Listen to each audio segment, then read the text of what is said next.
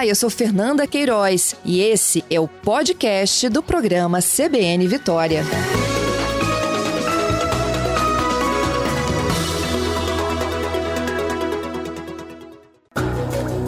CBN Meio Ambiente e Sustentabilidade, com Marco Bravo. Marco, a gente já já fala dos assuntos desta quarta, mas eu não podia deixar de pedir a sua breve análise aqui sobre a nossa apresentação ontem na Assembleia Geral da ONU, né? É, não, é, é, é, às vezes a gente faz uma reflexão, nós estamos num momento de muita desinformação, né? É, e, e também tem uma questão política por trás. Eu acho que o meio ambiente, ele está muito acima de tudo isso.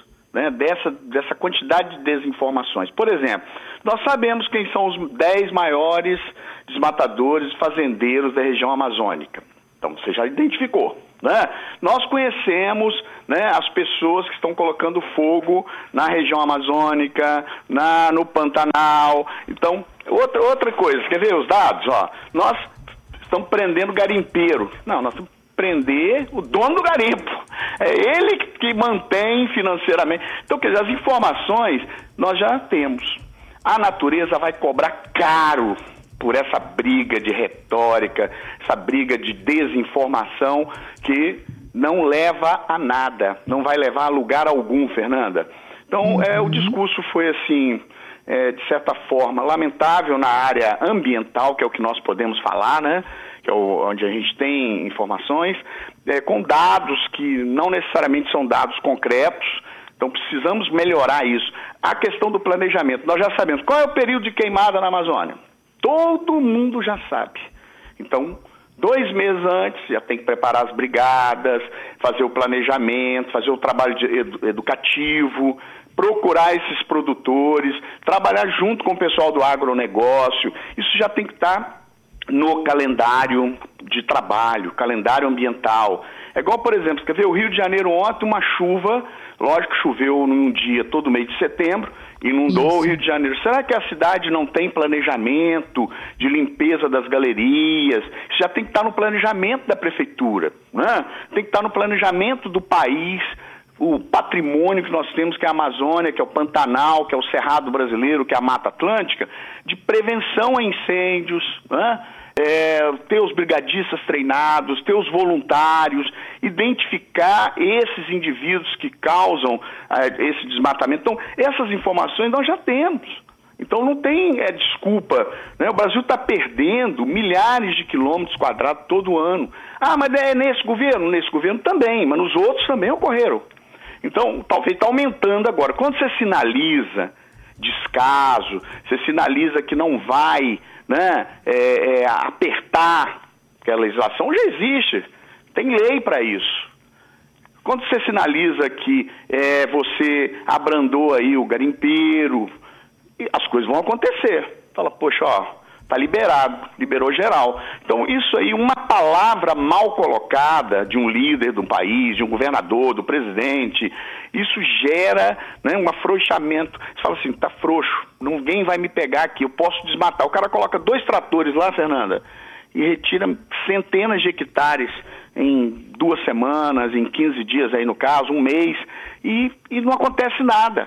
Só que esse patrimônio, ele é um patrimônio da humanidade, é um patrimônio meu, seu, nós falamos aqui, o agronegócio brasileiro vai começar a sentir, dentro de mais alguns anos, a deficiência de chuva.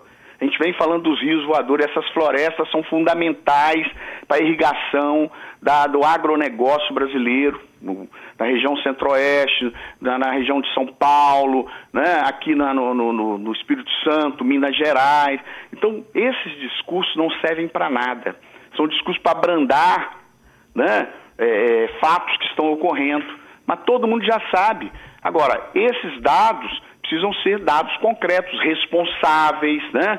Um líder de uma nação, um governador, um pesquisador também do INPE ou do IBAMA. A gente precisa ter responsabilidade naquilo que a gente faz, naquilo que a gente fala, porque nós podemos pagar caro, a natureza vai cobrar da humanidade, já está cobrando da humanidade esse processo de é, desmatamento que está ocorrendo na região amazônica, na região do centro-oeste brasileiro. Os maiores rios brasileiros nascem ali no Cerrado, por exemplo. Grandes rios, né?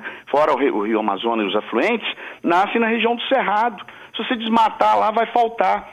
O, a seca histórica da, da, do Pantanal é reflexo de desmatamento na região norte. O mundo é todo conectado. Os ecossistemas, se você mexeu aqui, atrapalha lá. Né? Quer dizer, então, não é com discurso que você vai, é com ação. Ação, planejamento. Ano que vem, por exemplo, agora vai terminar o período da seca lá, mas ano que vem tem mais. Então, quando chegar lá em fevereiro, que o período da seca começa em abril, já faz o planejamento, os brigadistas, treinamento, é, trabalho educativo na mídia, orientando, e visitar esse pessoal que a gente já sabe que vão desmatar, né? São 10, são os 10 maiores ali, desmatadores na região Amazônia, são, amazônica, são responsáveis por grande parte desse processo que está ocorrendo lá. Então, quer dizer, vamos, vamos, nós vamos encontrar, faz uma reunião, chama o pessoal do agronegócio, monta a equipe de planejamento. Esse planejamento tem que estar já com recurso específico, que o ano que vem tem mais. E não tem que ficar comparando a queimada num país com o outro. Queimada na Califórnia é completamente diferente. Grande parte da queimada na Califórnia é causada por ações naturais. Lógico teve também é, algumas pessoas que provocaram queimada e vão ser punidas, hein? Uhum. Um cara que fez um piquenique lá, ele botou fogo numa área da Califórnia, ele, provavelmente ele vai pagar caro por isso, que a lei ela existe e ela, ela acontece, né? Não é, isso, não, isso não ocorre muito aqui, né? Mas, e aqui, nossas florestas são úmidas.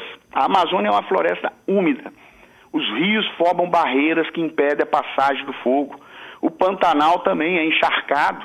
Então, dificilmente ocorre fogo natural. O cerrado é diferente, o cerrado é seco.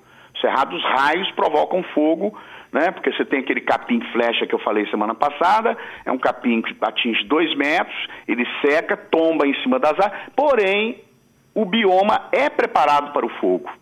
É um bioma adaptado ao fogo.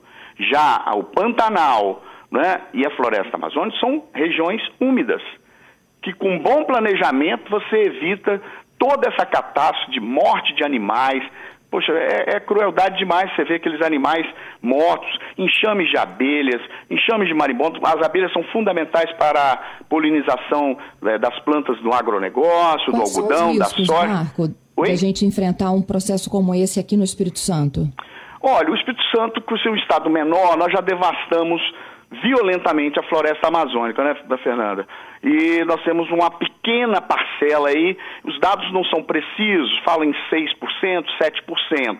Você sabe que a floresta atlântica mais, Atlântica, isso. É, mais abundante que a Mata Atlântica em biodiversidade, as melhores árvores estavam no norte do estado do Rio, no Espírito Santo todo e no sul da Bahia. Então foram retiradas rapidamente da década de 60 para cá, devastaram boa parte da nossa floresta que está fazendo falta, faz muita falta. A gente tem sorte de estar na beirada da, do, do oceano, então é mais úmido, né? Você tem uma chuva que vem do oceano, uma parte vem lá da região amazônica, com cerca de 30%. Porém, a biodiversidade da floresta atlântica é maior do que a amazônica maior Sim. do que da região amazônica. Então, quer dizer, são espécies que vão sendo extintas sem pelo menos o homem conhecer. A gente chama de espécies endêmicas, Fernando, são espécies que só tem numa determinada região. Por exemplo, você vai num vale em Santa Teresa, estou dando um exemplo, né, qualquer. Aí você tem uma espécie de orquídea que só dá ali, cada umidade, do vento. Isso também está ocorrendo na região amazônica no Pantanal. Você tem determinadas espécies de animais e plantas que só tem numa determinada região. Se você desmatar aquela região, a espécie foi extinta, acabou, nunca mais. É uma derrota para a humanidade. Você é, não conviver mais com aquela espécie e quem causou a sua extinção foi o próprio homem. Então, uma derrota, é, é lamentável, nós vamos pagar caro. Você imagina, na última semana de inverno, o calor que fez aqui em Vitória. Estava no inverno, última semana. Você imagina quando chegar em dezembro, janeiro. É um maçarico. É, vai virar um insuportável. Aqui ainda tem um vento. Vai para o interior do Espírito Santo. Vai para Minas Gerais, você vê que não venta, está distante do mar. Né? Insuportável. Ou a gente para para refletir que nós precisamos conservar né, as nossas florestas, os nossos biomas, ou não teremos planeta para as gerações futuras, para as nossas famílias, filhos, netos. A coisa é muito séria, as pessoas estão brincando, defendendo é, discurso político em detrimento de uma realidade que está ocorrendo. Eu não defendo A nem B, nem um lado nem outro, eu defendo a questão ambiental. Errou, tem que ser punido, tem que ser questionado. Nós temos cérebro para questionar. Não, não, não posso falar porque o fulano. Não tem esse negócio. Se a atitude foi errada, independente se é de direita, de esquerda, não importa. Nós temos que questionar. Nós temos direito de questionar, como cidadão do, do planeta Terra. Uma responsabilidade com os nossos filhos, com as pessoas que, que dependem da gente. Então é importante a gente refletir sobre isso, não é, Fernando? Estamos entrando na primavera, né, Fernando? Que é uma das estações mais, mais lindas, né? Eu acho que o verão é solar, mas a primavera ela é primavera, exuberante é uma estação intermediária, né? São estações que alteram muito a questão. Você tem semanas frias, semanas mais quentes, né? É o outono e a primavera são essas estações intermediárias onde o clima, principalmente aqui no Brasil, não é muito preciso. Mas agora aumenta com a elevação da temperatura, vem a floração, vem a frutificação, né? Você vai pegar as quaresmeiras lá em Domingos Martins, que é uma beleza, é uma árvore fantástica para plantar, inclusive na área urbana. Você tem, é, de certa forma, na área urbana, os ipês, que vão começar a florescer agora. Alguns já floresceram né, em agosto, e depende muito do período de chuva e do clima.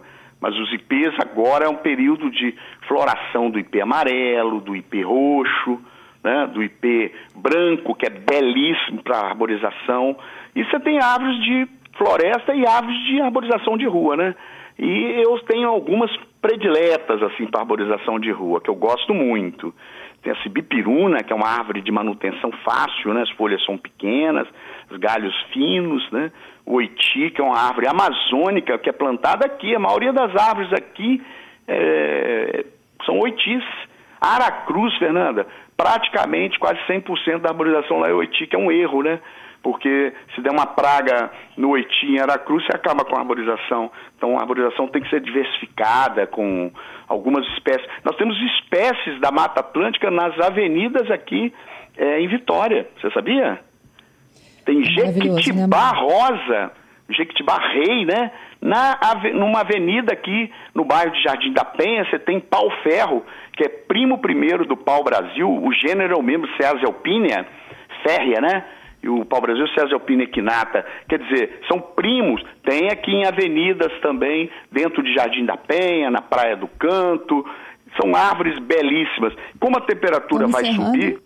Oi? Estamos encerrando, estamos encerrando o tempo para o repórter CBN. Ah, a temperatura ah, sobe... E as árvores servem como conforto térmico, né? São importantíssimas, Fernanda. Marco, muito obrigada, viu, pela sua participação, hein? Eu que agradeço. Um grande abraço a todos os ouvintes da Rádio CBN.